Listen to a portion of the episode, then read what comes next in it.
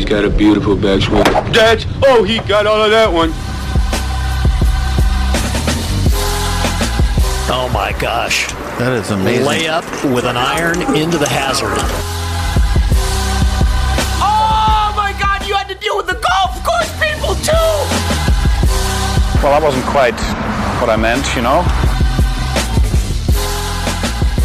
What is good, everybody? Welcome into the 73rd Hole Podcast, the official podcast of Golf Oklahoma. Jim Woodward, Taylor Williams, Sam Humphreys with you as always, but we will be joined after the break by a special guest. That is the legend, maybe the greatest college golf coach of all time, Mike McGraw. Coach McGraw, the head coach of the Baylor Bears, will be joining us after the break, which means we will go ahead and do our Sony Open preview in the first segment, guys. So we are in Hawaii again on a different island this time. We're in Honolulu, which is the best part of Hawaii, guys. I am not an outdoorsman. I don't really like to go hiking.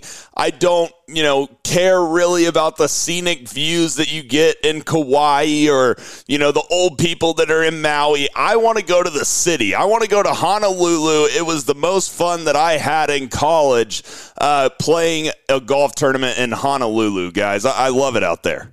Yeah, I got the I got the privilege. I went to Hawaii after my I believe my eighth grade year, so that would have been like 2007 range. And I played a really cool golf course. It's called Kulalu, and I don't believe that course is actually any anymore, which is a damn shame because it was built in the pristine like wilderness jungle area that is Hawaii. Most people don't even know that that's there because of all the mountains, but it was secluded in there and it was super cool. I think it was on the island of Oahu or whatever it's called, and that was the only island I got to go to for the week, Woody. But uh, I don't know. I feel like if we're debating between which island we want to go to in Hawaii, our jobs aren't doing too bad, right? Yeah, I was going to say that's a that's a, a conundrum when you got to pick the best island. Uh, but I, you know, Sam's pretty well spot on in a lot of ways with that Honolulu. There's so much more to do. I I personally love going to Pearl Harbor to because I'm a history buff and and seeing the USS Arizona and and all that stuff like that. Then you can go on the North Shore and watch the big waves. So I, I kind of have to almost agree with Sam, I, although I like those other islands too. Uh, T-Dub's right. Well, how do you pick a bad island to go on? I'm sorry, I, will take any of them in Hawaii. Yeah, you definitely can't pick a bad one. I played that Ewa Beach course um, in Hawaii for Hawaii's tournament my last year, and the years before that it was in Kauai. But Kauai's so hard to get to that sometimes even for a college golf tournament, and I think it probably relates to the professional level it's just kind of a hard week. You think about going to Hawaii and it's a vacation and all that, but that's not how it is for these professional golfers. It's just a longer flight and a and a kind of um, you know annoying trip for you know playing in a golf tournament, right? What do you do you relate to that at all? As far as you know, going to these exotic places, but you have a job to do. Yeah, I I always thought it was funny if my kids wanted to go or my wife wanted to go I didn't really want to. They always want to go to fancy nice uh, places where they vacation. Uh, like my kids love Disney World, and my, my other parts of my family loved Hawaii. But for me, I'm like you, Sam. It was work. It's a job. I mean, people don't believe that. They think, uh, yeah, you play golf every day. That's not a job. Yeah, it is. It, it's it's a lot of work to tie all those factors together, and then uh, playing golf for a living. Uh, if you don't do it well, uh, you starve. So um, it, it, it, there's a lot more to it. And you're right. I would have just soon gone down to Dallas and played the Byron Nelson is to go to Hawaii. Now, guys, they are at Waialae in Honolulu this week for the Sony Open. My first question to you both the big W, does that stand for Woodward or Williams? that's a good question. I'm assuming Woody's the only one of us two that's played there, so I'll go ahead and say it stands for Woodward. Yeah, I, I I I used to love to look at it. That's what I always told my caddy. I said, "Can you believe those grew? They grew those trees just for me?" And uh, no, no. But it, it, I'll tell you what, that is a cool setting. It, it, and you know what? If you ever get a chance, um, Waialae is really a fun golf course to play, gentlemen. It is it is old school in Hawaii. It is kind of narrow. You have to move the ball both ways off the tee, especially. Um, it's a classic old golf course. I think both of you would truly enjoy it. If you ever get to Honolulu, get a chance to play Waialae. I guess we could call that tree dub, right? right, T Dub? oh, I like that. There we go. Tree dub. Oh, yeah, yeah, because one of the things, and I want to ask Woody about this too, is that everyone says that this is like the flattest course that they play on the PGA Tour every single year. Is, is it as flat as they say it is? Yes. Where you went from what almost 500 foot drop last week from the 17th tee to number one at Kapalua you you you have about a two foot drop. I don't I didn't even know if you got a two foot drop. It is as flat as you guys can possibly imagine. There is no hills. Are the, are the greens flat too, Woody? Yeah, pretty much. They're not they're not overly undulated. They're really not. Um, they're grainy, uh, like all those greens over in Hawaii. Uh, but the golf course itself, its defense is its it's pretty doggone narrow, believe it or not. And they've started growing rough really deep when they have this golf tournament. Even when I played there, it was a pretty good challenge. If you don't drive your golf ball well here, guys, you, you will not play good. It's just impossible. You can't spray your driver. Guys, I want to ask you about one guy, the guy that won this golf tournament last year. That's Hideki Matsuyama. Unfortunately for Hideki, that's the last time he got into the winner's circle, and he hasn't started off 2023 great. He has a 21st, a withdraw, a 31st, a 40th. Um, it seemed like he finished, you know, 20th to 30th a lot last year as well, especially after he won in Hawaii. Why do you guys think that is? T Dub, I'll start with you. Uh, I mean, obviously, the putting is never going to be consistent with Hideki, but it seems like certain areas of his game weren't allowing him to get into contention to win the golf tournament on Sunday last year. Well, you look at really the main thing that set him back last year, guys, was was really his driving. He, he's hitting the ball last year. He hit the ball shorter than he's hit the ball in his entire career. His accuracy was still about where it needs to be. It was above average but his driving or his distance has, has really come back to bite him. You look at his strokes gained driving over the course of 2022, especially starting at the middle of the year. Over half the time, he didn't even uh, gain strokes off the tee, which is something he's exceptionally known for. And then obviously his putting has been streaky, as it always has been. And you look back, he hasn't had a top 10 going all the way back to the U.S. Open when it was up at the country club. I mean, his next finish was a T11th at the tour championship, but you all, but it's a 30 man field. So a little bit of discrepancy there. And he also had the withdrawal in Houston early, uh, in November. So who knows if he may be dealing with a little bit of uh, in, a little bit of injury going there. But I don't know, Woody. I feel like Hideki's got to show me a little bit more than what he showed me lately. Even though if you broke down his swing just off the positions of it, it's probably the best in the game. Oh, I, you know, I think he'll be back. I, guys, I I think that now I might be way way wrong, but I think he had kind of the major hangover thing that people have after winning their first major it was such a big deal for him, and especially in his country, Japan, when he won that Masters. So now there's so many different people pulling and tugging. And he seems like I don't know him at all, but he seems like a very aloof, very quiet young man uh, that doesn't really like limelight. And I think he had it thrust all over him on top of that, you put all the rumors of last year where he was going to live. He was going to be the biggest star they could possibly get. I don't know, gentlemen. You don't. We always say when you're talking about golf pros, we never know what's going on in their life. Uh, you know, we see him play golf, and we wonder why he's not hitting it there or hitting it here. We don't know what's going on in his life. I got to tell you, I think there was just a lot of outside agencies getting in his way. I look for him to have a better year this year. I agree with you guys. He's too good not to. Uh, our favorites for this week at the Sony Open are Sungjae Im, Brian Harman, Tom Kim, Russell Henley, and Corey Conners. Then Matsuyama and Spieth, there's six and seven there. Uh, I want to ask T Dub and Woody both about Tom Kim and I can't really find a weakness in Tom's game, guys. I, I, just started watching him last year, and so I don't know if he struggled in a certain area of his game before he really burst onto the scene, guys, but he seems pretty uh, flawless to me in, in, all areas of the game. Do you see any flaws in his game, T Dub? The only flaw I see is that he doesn't hit the ball very far, which is that's been the growing thing that's been going on in golf, as everyone knows. So maybe if the if the game keeps going the way that it is, there may be a chance that he, he just might not be able to be able to compete off the tee with some of these guys. But when you look at every other aspect of this game, he hits his iron so straight and, and on such a good ball flight, so pure, and his, his short game is second to none out there. And we got to take into consideration, guys. He's not even 21 years old yet. He's just he's just 20. He can't even buy a beer yet, or can't even buy any cigarettes anymore. I mean, are you kidding That's me? Crazy. So I mean, this kid has he has so much potential, Woody. But uh, I don't know. I, I am a little bit worried about his distance, but uh, I think that will only affect him on some golf courses, not necessarily for his overall career. I think, yes, ask my opinion, I think the only thing that's going to get in this kid's way is, if I'm not mistaken, is he not from South Korea? And if he is, then we got the military issue. And that has, we don't have to talk about how that has changed guys' careers that are from that country. So, other than that, I don't see any way this kid get, gets anything but better and better and better. Woody, I want to ask you about the guy that you picked, uh, one of your picks last week. That's Sungjae Im. He's the favorite odds on this week at the Sony Open in Hawaii. And you know, I, I look at Sungjae's finishes, Woody, and in his last 25 finishes, he has a ton of top tens. He has, you know, a tie for eighth, a tie for seventh, a, a 15th. He has multiple, you know, 15th to 20th finishes. Why hasn't he won in his last 25 starts when you're up there in the top 10 every single week?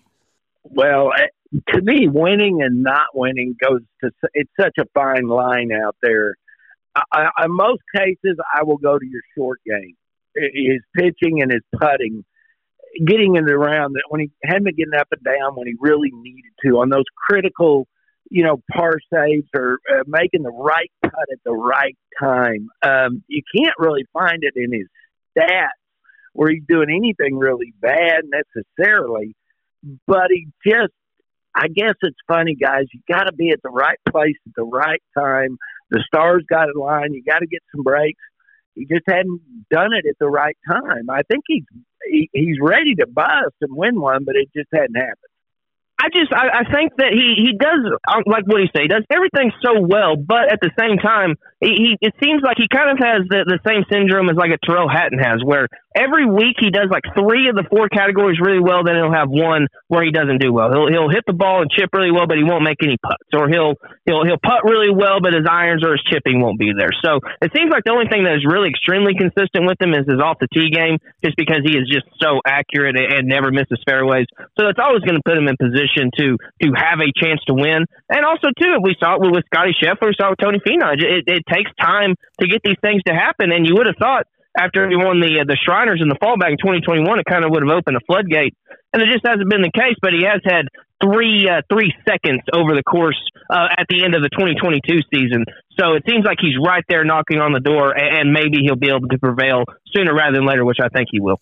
While you guys were talking there, I counted out his last 25 events. He's had 14 top 15s in his last 25 events. I think it's just a matter of time uh, for Sungjae Im. The last guy I want to touch on here before we get to our picks is Russell Henley. He's up here in the top five in the favorites, guys. And I think that's mainly uh, based on his prior course history and not his recent form. I know he did win at the Worldwide Technology Championship, but I think one thing that people get wrong about Russell Henley is the fact that they consider him, oh, he, he's just one of these great putters. Well, guys, I mean, event event in and event out, he has, you know, lost strokes on the field putting. I mean, I don't see a tournament where he gained shots on the field putting since the Players Championship or since the Masters last year, guys. T Dub, what why is that that that stigma has never really that stigma has never really gone away of him being a great putter, right? It, it seems like that's the weakness of his game. He's one of the bigger phenomenons that we've seen in golf history. The first six years he was on tour, he didn't just gain strokes gain putting. He gained more than 0.3 strokes gain putting, which is going to be top 30 on tour, if not top 20, and, sometimes in the top 10. But you look at it at the start of 2019, he started losing strokes gain putting, but then he started gaining strokes gain approach off the charts. He just completely flipped his game upside down, and he's only lost strokes gain off of the tee one year. So, but yeah, you're exactly right, Sam. He hasn't putted very well, really, since going all the way back to the Masters in April, as you alluded to. But I, I think looking at Waialae, out of the, he's played here, I believe, nine or 10 times and, and only three times out of, out of those times has he lost stroke gained on the green. So maybe there's something ab- about these type of greens that he likes, Woody. But um, I know he's going to be a very popular pick in DraftKings and one and done, and uh, they may have him somewhere going forward. But uh, if if we don't see him start to make a few putts, I don't think there's a chance in hell that he can win. Horses for courses. Uh, what he is, he's really streaky with a putter uh, he he can look really not very good, and then other weeks he can just fill the hole up, and that's why his stats are what they are. Overall, it doesn't look very good, but on a given week, look out. He's pretty tough, and I gotta be honest, guys. I might just you might just hear me call out my, his name when we go to one and done. I I think this golf course suits him. He plays it well, and he's a good putter on Bermuda Greens. Good stuff there, Woody. Let's get to our one and done and DraftKings picks for the week. Let's start with one and done. T Dub, who do you have at the Sony Open? I'm feeling pretty confident in my one and done pick this week, boys. I'm going with the Canadian Corey Conners. The reason I am doing that is because out of every single person who is playing in this field, he has by far the best strokes gained history here out of everyone. He's played here four times. He finished 39th, 3rd, 12th, and 11th. And the most important factor, guys, is that every time he's played here, he's gained strokes on the green. So he knows he likes this course. If I can get one of the best ball strikers in the world on greens that he likes, Woody, I'm going to take that up every day of the week. Yeah, I mean that that's a good pick. Uh, you know, I was telling you guys I like Russell Henley. I'm going to go a little bit off the wall here. I'm going to go Tom Hoge. I think um, sticking with recent form really there, Woody.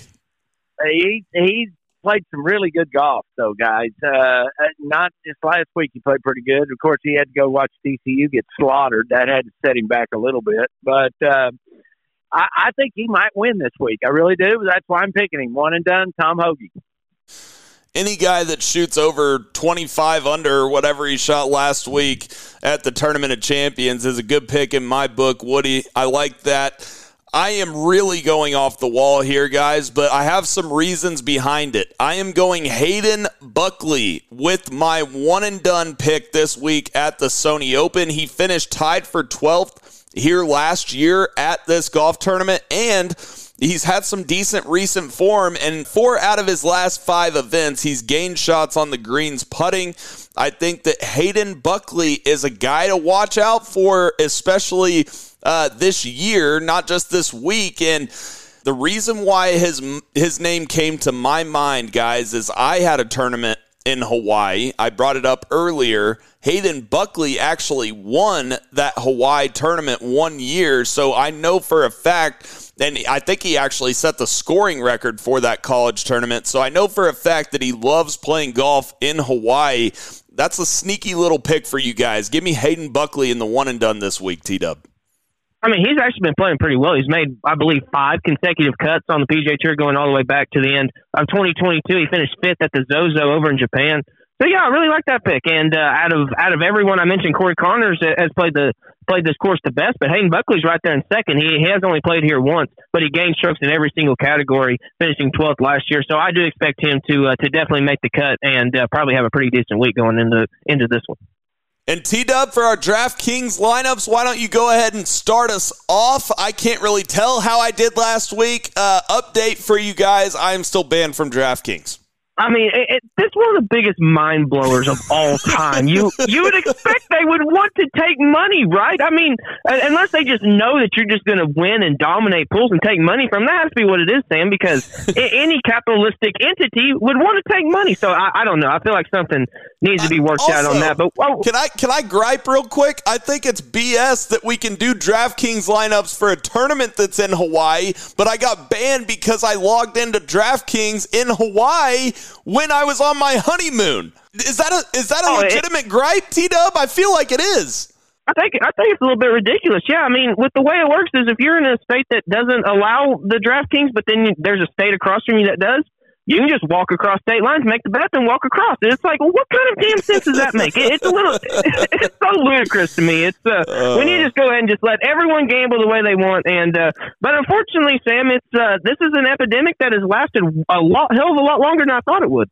Trust me, I've been trying to reach out, but go ahead and give your first pick. Luckily, DraftKings still lets me uh, give a lineup. It just doesn't let me submit my money. I just have my sixty dollars sitting there for forever.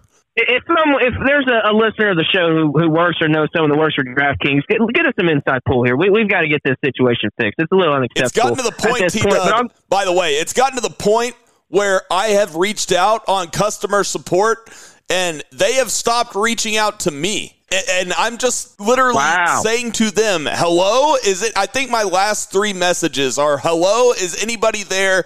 And then all caps, "Can someone please help me?" Well, it, it's worse the fact that you actually have money in there because if I you could just take the money out and, and just go to FanDuel or something, it's not going to be the end of the world. Or you could just maybe start a new account somehow. I don't know how that works, but yeah, the fact that your money's still in there and they won't do anything about it seems pretty damn criminal to me. Anyways, let's go ahead and promote DraftKings and give our lineups. Uh, yeah, yeah, exactly. Yeah, what kind of backwards ass is this? but well, we'll go ahead and do it. Dive in here head first. I'm going to go going down to 6,300. Sam, pretty good pick here. I'm going with Brian Stuard. Looking at course history, he's played this course, I believe, 10 times. Has made the cut eight out of 10, and four of those times he's finished inside of the top 10.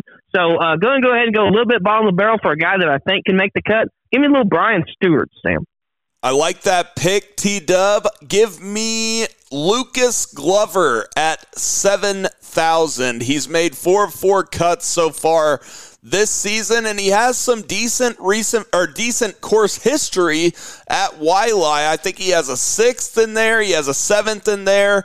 Uh, so give me Lucas Glover at 7,000 as my lowest pick on DraftKings this week, T Dub. Let's just go back and forth since it's only two of us right now. We can do that. I'm going to go up to 7,400. One thing that's known about Waialae is that you don't have to overpower it. You, you can be a pretty short hitter and get a, get around the place. So at 7,400, give me Brendon Todd. This is a guy who was playing pretty pretty well before the last tournament at the RSM.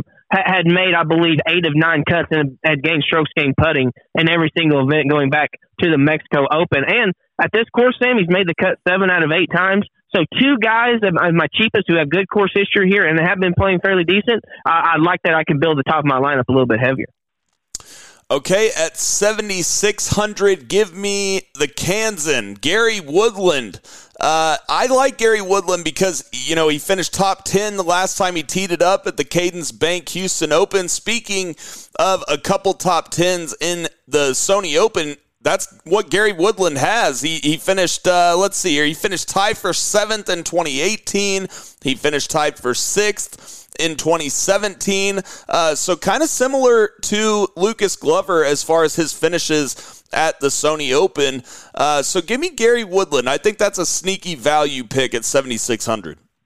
Anyone who's been a long time listener of the 73rd hole knows that really from our inauguration, I have been on the C Bezel Christiaan Bezuidenhout train, and I am jumping back on it. This man has been playing some pretty good golf over in South Africa, finished fifth, third, and, and 26th in his last three events, and has not missed a cut going all the way back to the Travelers Championship in June. So just been playing very steady, what we're used to seeing from C Bezel. And the only time he played here was last year, Sammy. He finished 17th, gained strokes on the greens, and gained approach and off the tee as well. So I, I like my man C Bezel this week. Don't think he's going to win, but I expect him to have a pretty high finish.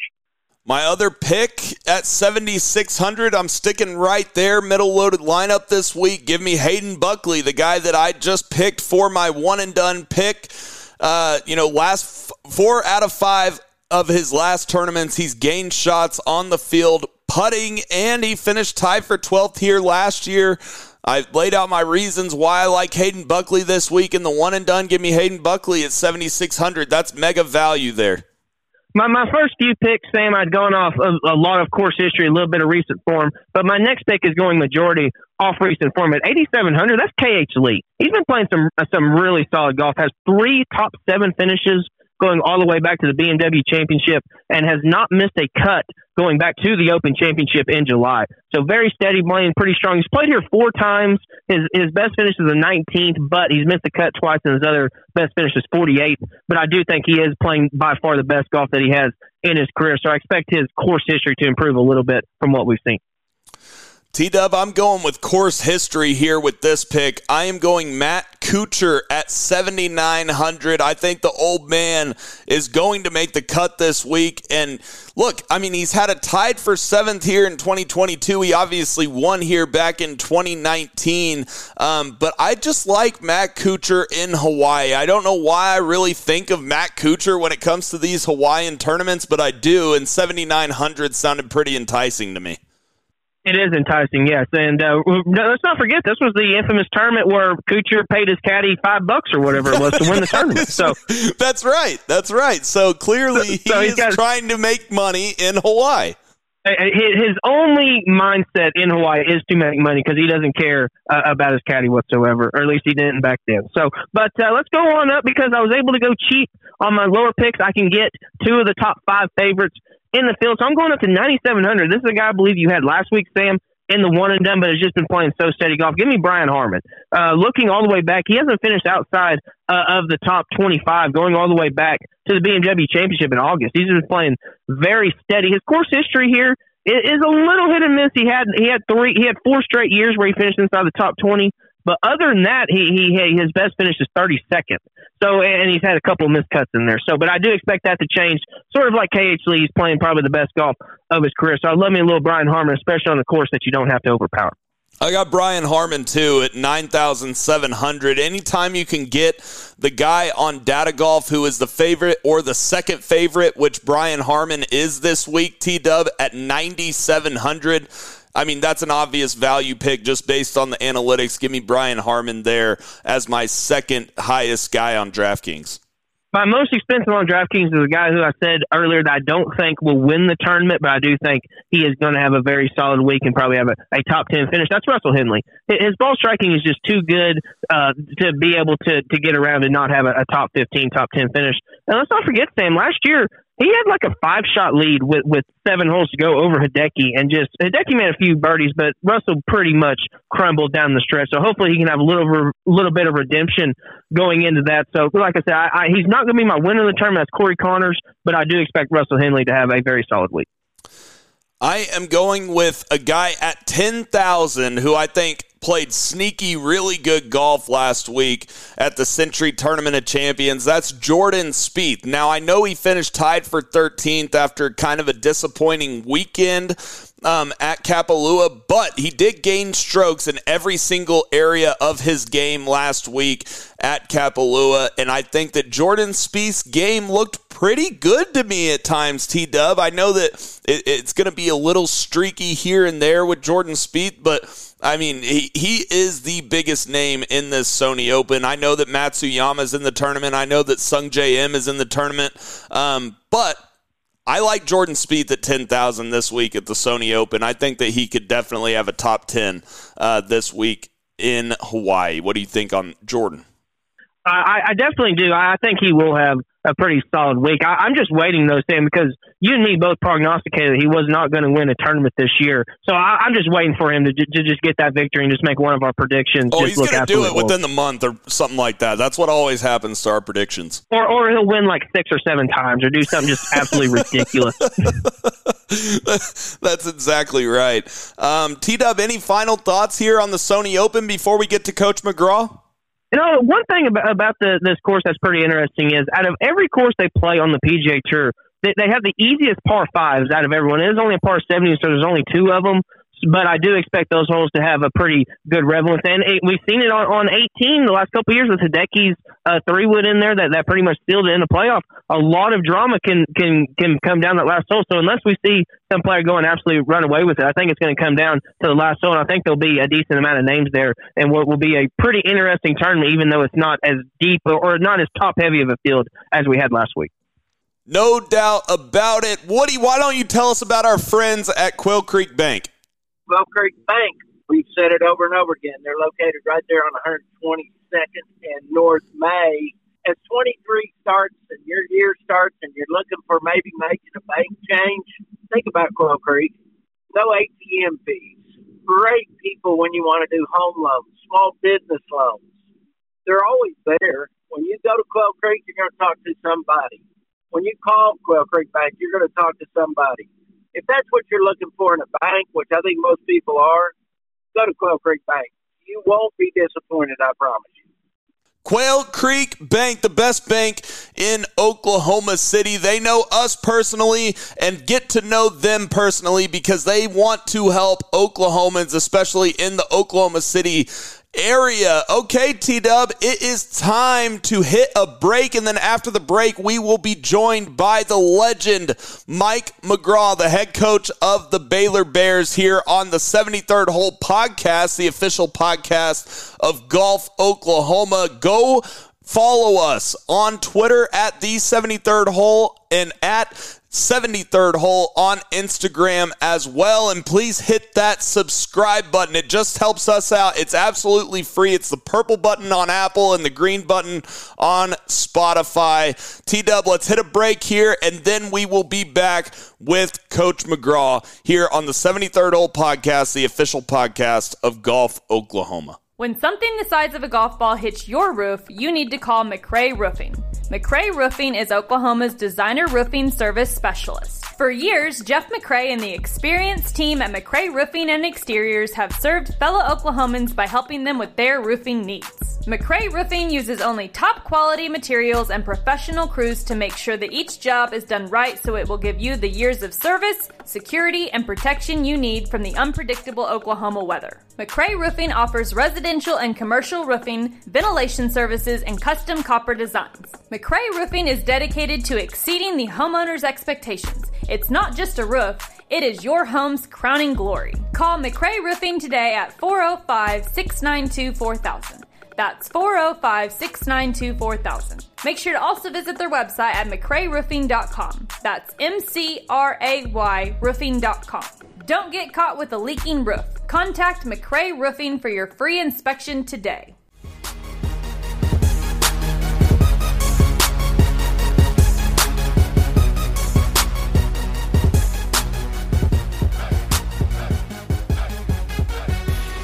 And we are back rolling along here on the 73rd Hole Podcast, the official podcast of Golf Oklahoma. Go get all of your local golf news from the great guys, Ken McLeod, Chris Swafford up in Tulsa, doing a great job with golfoklahoma.org and on golfoklahoma.org. You can read about college golf and the Big 12 and that kind of leads me to our legend of a guest, probably, in my opinion, the greatest college golf coach in the history of college golf. That's Coach McGraw, Mike McGraw, the head coach of the Baylor Bears. Coach, you know, we've had a great friendship for a long time, and I don't think we've had you on the podcast since I've been on. I know that T Dub and Colby had you on uh, when it first began, but Coach, I mean, thank you so much for taking the time today uh, to come on the 73rd hole.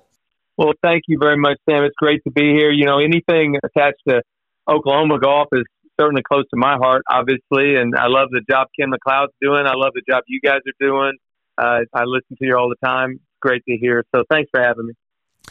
And Coach has a podcast before we get started here. He has a podcast of his own, Better Than I Found It podcast. He has, you know, A list guests that we can't even get, Coach. I mean, you, are killing it in the podcast game, not only the coaching game. Tell us about the podcast real, real quick before we get into the nitty gritty of stuff. Well, I was never going to be a podcaster, I can tell you that.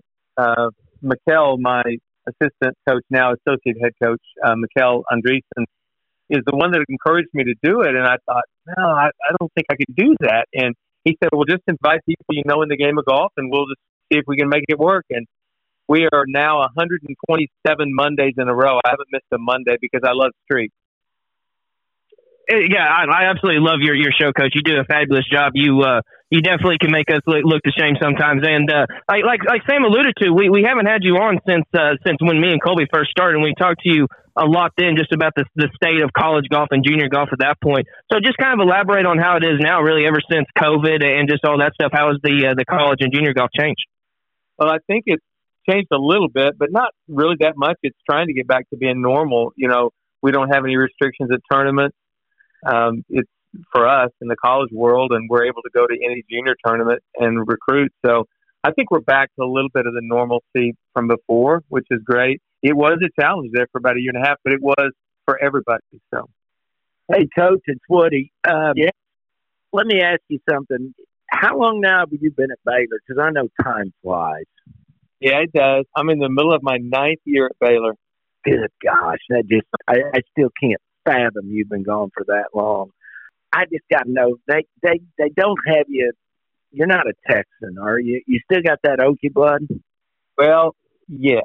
I mean, I, I'm pretty sure when you retire one day, uh, it'll probably be in Oklahoma because Pam wants a horse ranch, and so uh, I think the uh, properties are maybe a little less expensive up in Oklahoma. We can get us a ten acres or so, and she can have a couple of horses. But yeah, I've got a soft spot in my heart for Oklahoma. You know that. Okay, that was my weak question, the first one, but I had to ask because if I if you told me you were going to be a Texan, I I would have been okay with it because if I ever had to move to another state, it'd be Texas. But uh, I'm glad to hear you're coming back home. Thank you, buddy. you bet. Coach, let's get right into your Baylor Bears here. You know, you had an up and down fall season. You you bounced back after the tough match Big 12 match play tournament with a win um, at your home tournament. Just kind of give me an overall view of what the team looks like. Maybe give us some you know background on some of these guys that we might see not only in the Big 12s at Prairie Dunes and uh, but maybe the national championship as well. Right. Well, for one, we basically have the same team we had last year. We've added one freshman named Jonas Appel from Southern California, really good player. Uh, just didn't do much in our lineup this fall, but I think he will. He's definitely a good player. But we have the same team, and last year's team was it was very disappointing. We didn't play well. We obviously had uh, a very down year, but I'm just so excited about the way the guys have returned and played better because I think we're ranked 26th in the country right now, but that's really with Johnny Keefer, our two-time All-American, kind of not playing very well. Johnny didn't have a very good fall, but the other guys stepped up. So, I mean, if we, I mean, we're definitely better than we were last year, and we're trending in a good direction. So I'm really excited about that, and I think Johnny's going to have a great second semester. So Johnny be the first one you want to talk about. He's been a two-time All-American. He was on the Arnold Palmer Cup team last year. He's played three or four U.S. amateurs in a row, and just a wonderful kid. Makes almost a 4.0 in accounting. Uh, Johnny's just everything you want in a student athlete. So he'll be back, obviously. Luke Dossey is a senior along with Johnny. They're both going to take advantage of the COVID year next year. But uh, Luke is Cooper Dossey's little brother, and uh, honestly, he didn't have to be Cooper Dossey's little brother. he's turning into a nice player himself, and he's been a leader this fall for sure, and he's a great student as well. And then Tyler Eisenhart is also in their class uh, to take advantage of a fifth year next year. So all three of those guys are coming back, but they've all gotten better pretty much. Johnny didn't play very well this fall, but he is better than he was. So I have a really exciting team, honestly, that isn't is way below the radar. Definitely look out for the Baylor Bears coming up in the spring, coach. I want to ask a follow up to that question. I mean, when you have a team like that of, you know, elder statesmen, a little bit older team that's coming back from last year, does that change the way you coach the guys up? Well, I don't know if it changes the way it just makes it easier, probably because they are taking leadership roles, all of them. Tyler's never worked harder in his life. Johnny's always been a hardworking guy, and Luke is just an amazing leader. So I think we have three, those three guys, kind of a nucleus, and then they're going to be back next year. It's like, wow, I've got a lot to you know be excited about, and some good, uh, not anxious moments, but uh, just you know anticipation, if you will, of what these guys could accomplish. I don't think I'm going to coach them any differently. Um, the only thing I did do, I think I lo- learned a good lesson at Oklahoma State when I was there, and we even had the best team in the country for several years. But I was, I was sort of in a full blown panic all the time, and the guys could feel it, and I, I never knew it, but it was where I was. And last year we didn't play well, but I, I never panicked, and I, I learned my, I, I guess, a good lesson from Oklahoma State that you know, yeah, we weren't playing well, but we had some learning and growing to do, and and the guys I think have fed off of that. I I I did not make the same mistake twice. In other words, I I definitely feel like uh, I was a better representative of what the coaching world should be this year and last year than I was uh, the the time when I really just kind of imploded at OSU. So, uh, but anyway, uh, I'm not coaching them any differently. I just think that they're maturing really well. That's awesome to hear, Coach. And sort of along those same lines, I feel like it's getting talked a lot more than it does in college golf. It gets talked a lot about in college football and college basketball. Is the transfer portal? That's something that's fairly new to the scene, and people who who aren't like us, who don't follow college golf very closely, don't really understand the impact that it's had. So, how has the transfer portal not only affected your how you recruit players and and, and try to get some talent in your team, but also how has it just affected the overall landscape? The overall landscape is that you've got a ton of golfers in the portal for sure. I know Ryan Hybl at University of Oklahoma has made really good use of a couple of them so far. Uh, Jonathan Brightwell and Chris Goddard and Alan Bratton at Oklahoma State got a really, really, you know, Eugenio Chacarra. It's like the the portal's definitely there, but I think those types of, you know, uh, blue blood schools, if you will, in in college golf are probably going to have the best chance to get those kinds of players, if you will. Um, we we probably aren't going to be able to do that as well because I'd have to save back a whole scholarship. It costs a lot of money to go to Baylor, by the way, and um, it'd be hard for me to hold back. So I'm going to do my best to push the refresh button, you know, every day on the on the portal just to see who's in there, and then uh, you know I'm look, looking for a little bit different player. Maybe he's got to be pretty academically inclined and and probably needs to be able to financially do it. So as far as we're concerned, we haven't had a, a great impact in the portal. I think it's changed the landscape and if I could editorialize one second, you mind if I do that? Go ahead, Coach. Okay. Absolutely. Well, they need to change one thing in the portal, and they have to change it. It's got to change, and that is right now. Basically, kids can just throw their name in the portal and not even have a conversation with their coach. And I, I think it's criminal that we're trying to teach kids that that conflict resolution is not a part of life. I mean, if you have a conflict with me, Come in and tell me why you have a conflict with me. We can work it out. And if we can't work it out, I'll shake your hand and you can go on to the next school. But before you go into the portal, it should be a meeting between me, the an administrator, and the player and his parents. Uh, and just have a meeting, see if we can work it out. If we can't work it out, I'll sign the sheet and let him go. But right now, there's no uh, there's no mandatory meeting that the player has to have with the coach. I just think that's wrong. That's that's a great point, coach. And I also want to ask you this: Do you think there should be an open and close date for the portal? Yes, and I think they've changed those rules. I haven't watched those closely enough, but they do have some recruiting windows for the portal. So they have changed that for sure. That I'm not sure of all of them right now, but uh, I should get a little more, uh, you know, versed to that. But uh, yeah, there probably should be. I just think I don't want the Wild West.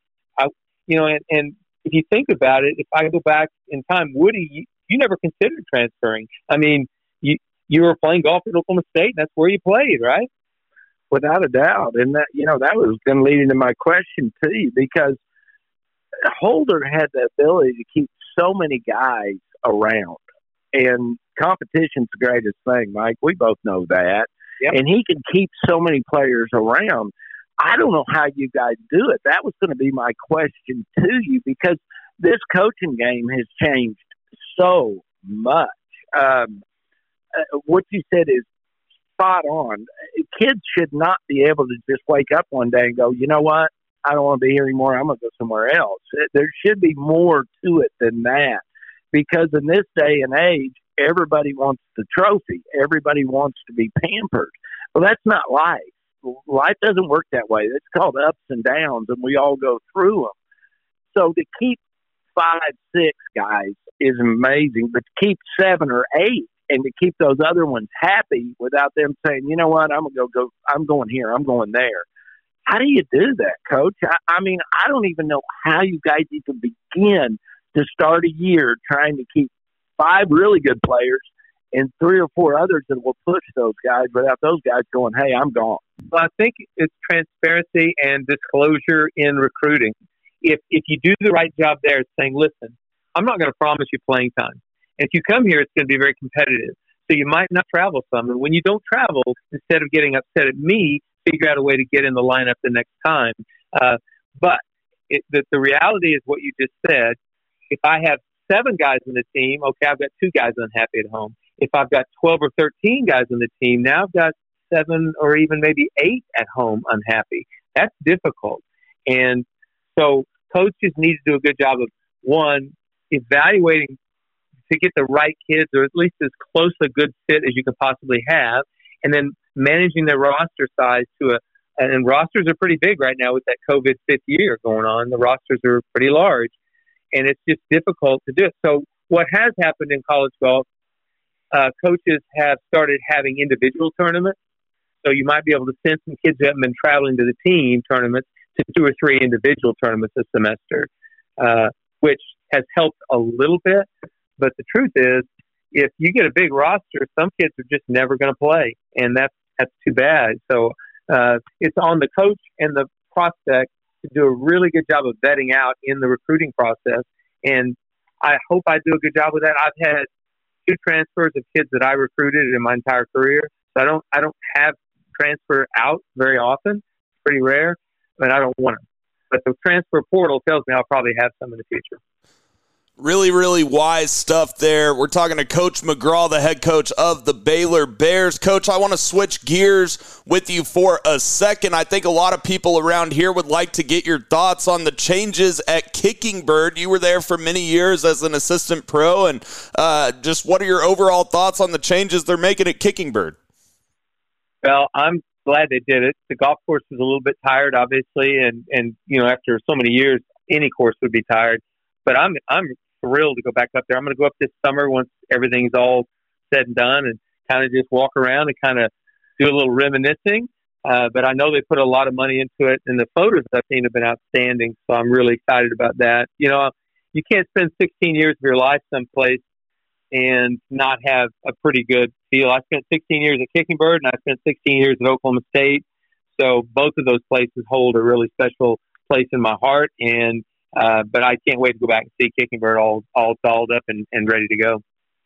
Coach, we have we have a very large uh, demographic in the Oklahoma and Texas area, and a lot of a lot of our listeners are, are the junior golf age. So let, us just have a hypothetical, and let's say you had a, a 12, 13, 14 year old kid come up to you and say, Coach, I need help making a, a summer schedule or a spring fall schedule to, to be able to play competitive golf, and I need to know some things I need to work on to take my talent to the next level. What advice would you give that kid? Okay, the first thing I got to tell you is I can't talk to that 12 or 13 year old kid. And if the rules now state I can't even take a phone call from him. So that's that. But if I was going to give advice in an open forum like this about what he should do, is that what you're asking? Absolutely, yeah, yeah. Not not a very technical question. Yeah, if you were calling like a, a prodigy twelve year old by any stretch, no. Just if if you if you weren't a college golf coach at this point and and you saw some kid come up and ask for advice. Yeah, I would say for one is is try to figure out how to dominate or at least be very competitive at any level before you move up.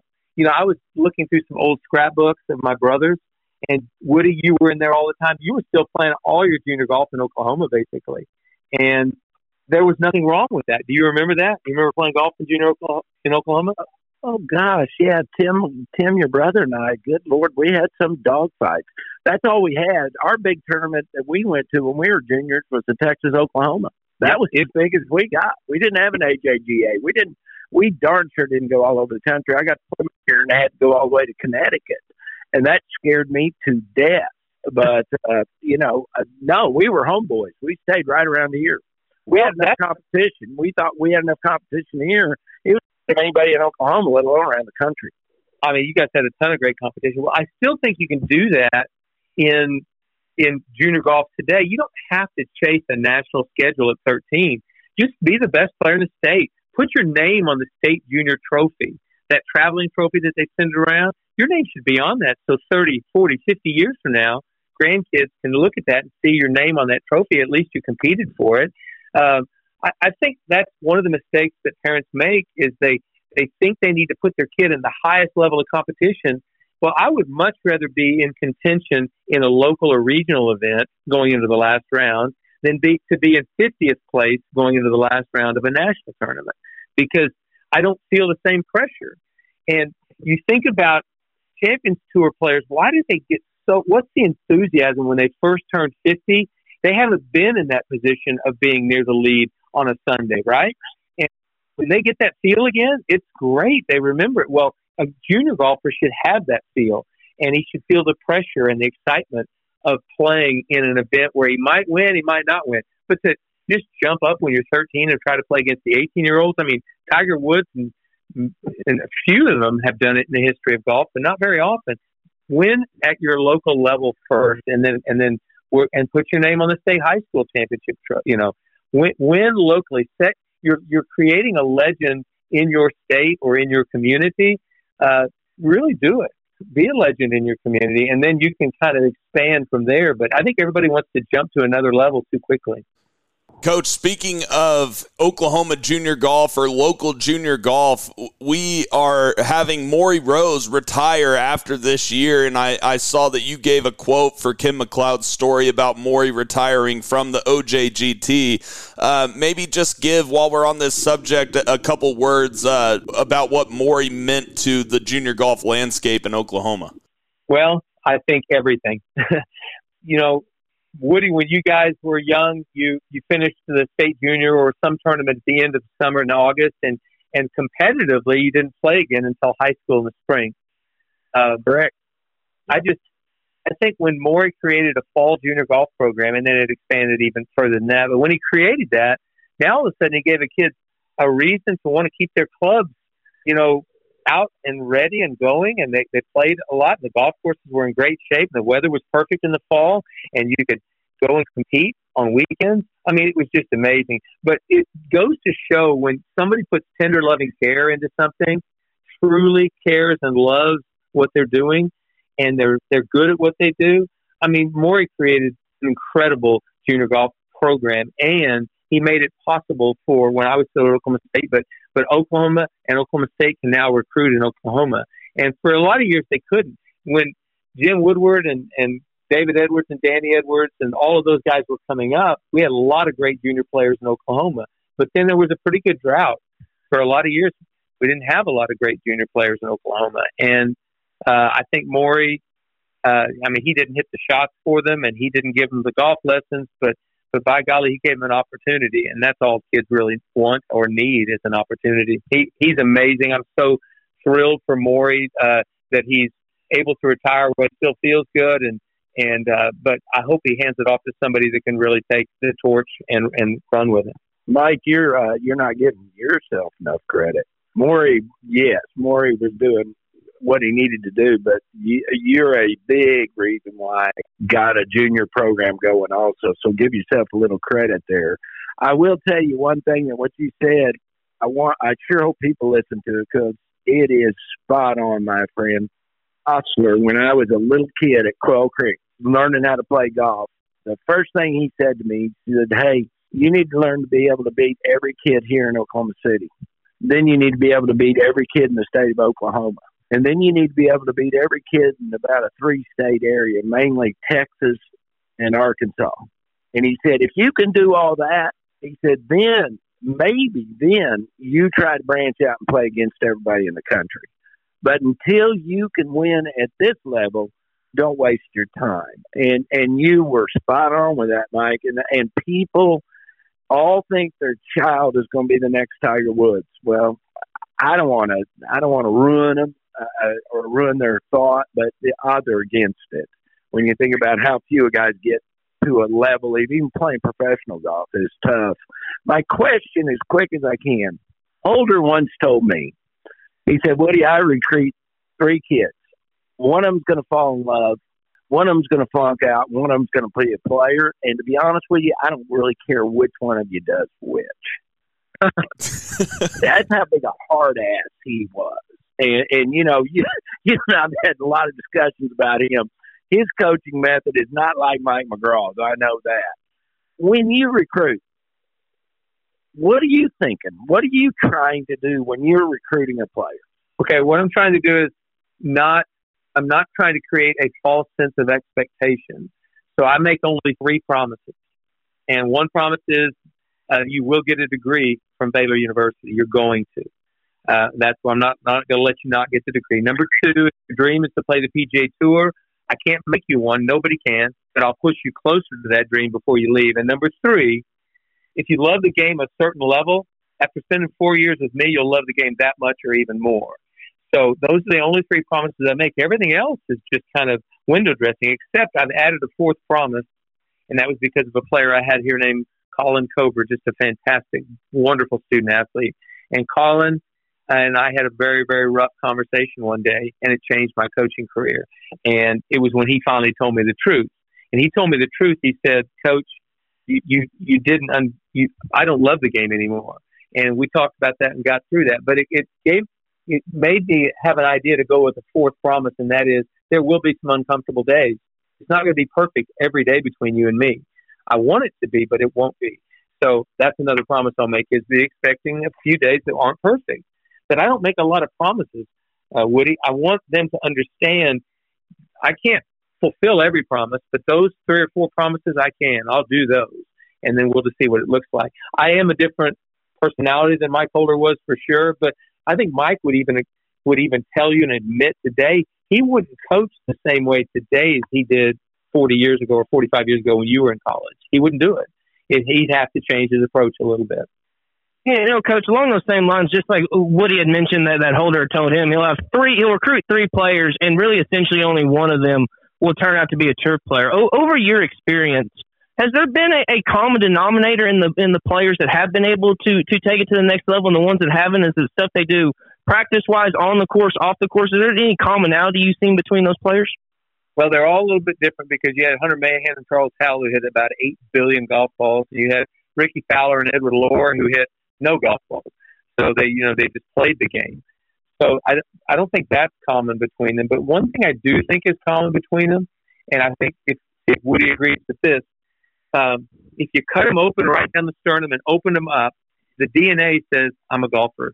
I, I'm just going to be a golfer. That's what I'm going to do. I have no other. There's nothing else I'm going to do. Woody, didn't you think you were going to be a golfer at 17?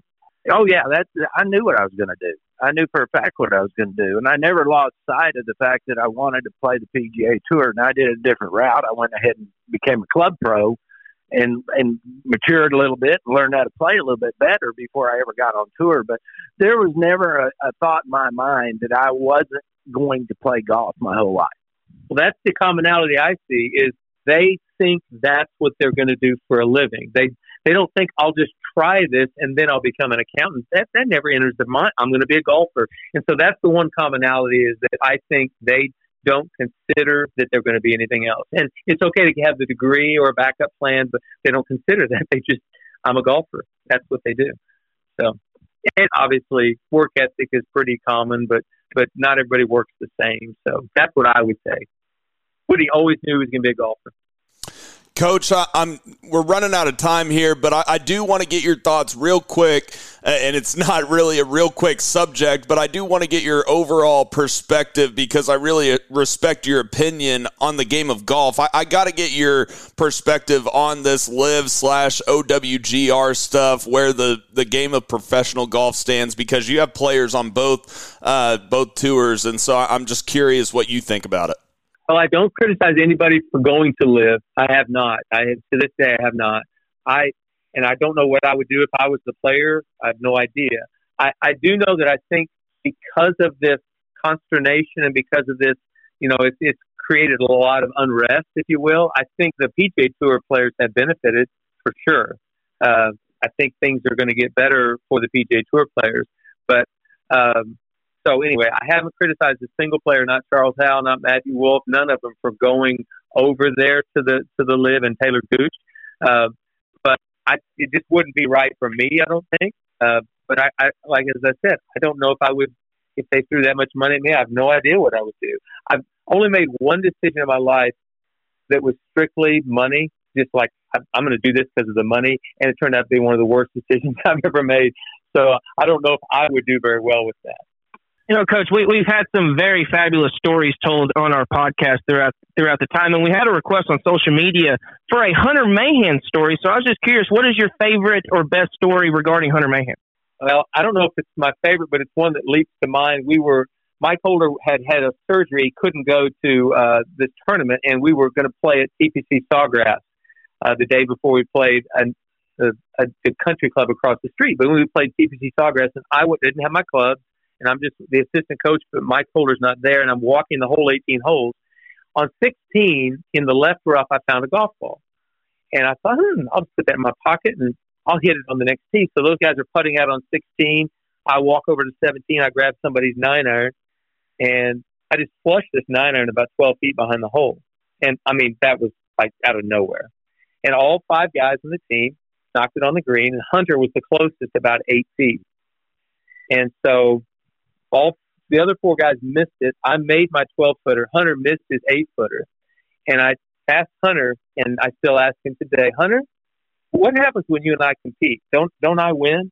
So the one hole that made Hunter, Hunter Mahan, I birdie and he made a par, and I'm I'm one and zero against Hunter. That's the best I got. That's good stuff. What do you got? One more question for Coach. Well, Coach, we we've had on our show, as you probably listened to it, we've had a number of former Oklahoma State golfers that Yes. uh, most of them played with Holder.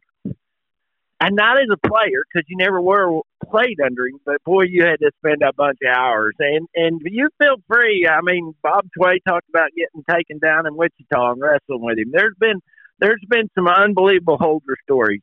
We need one from you because of your Oklahoma State ties.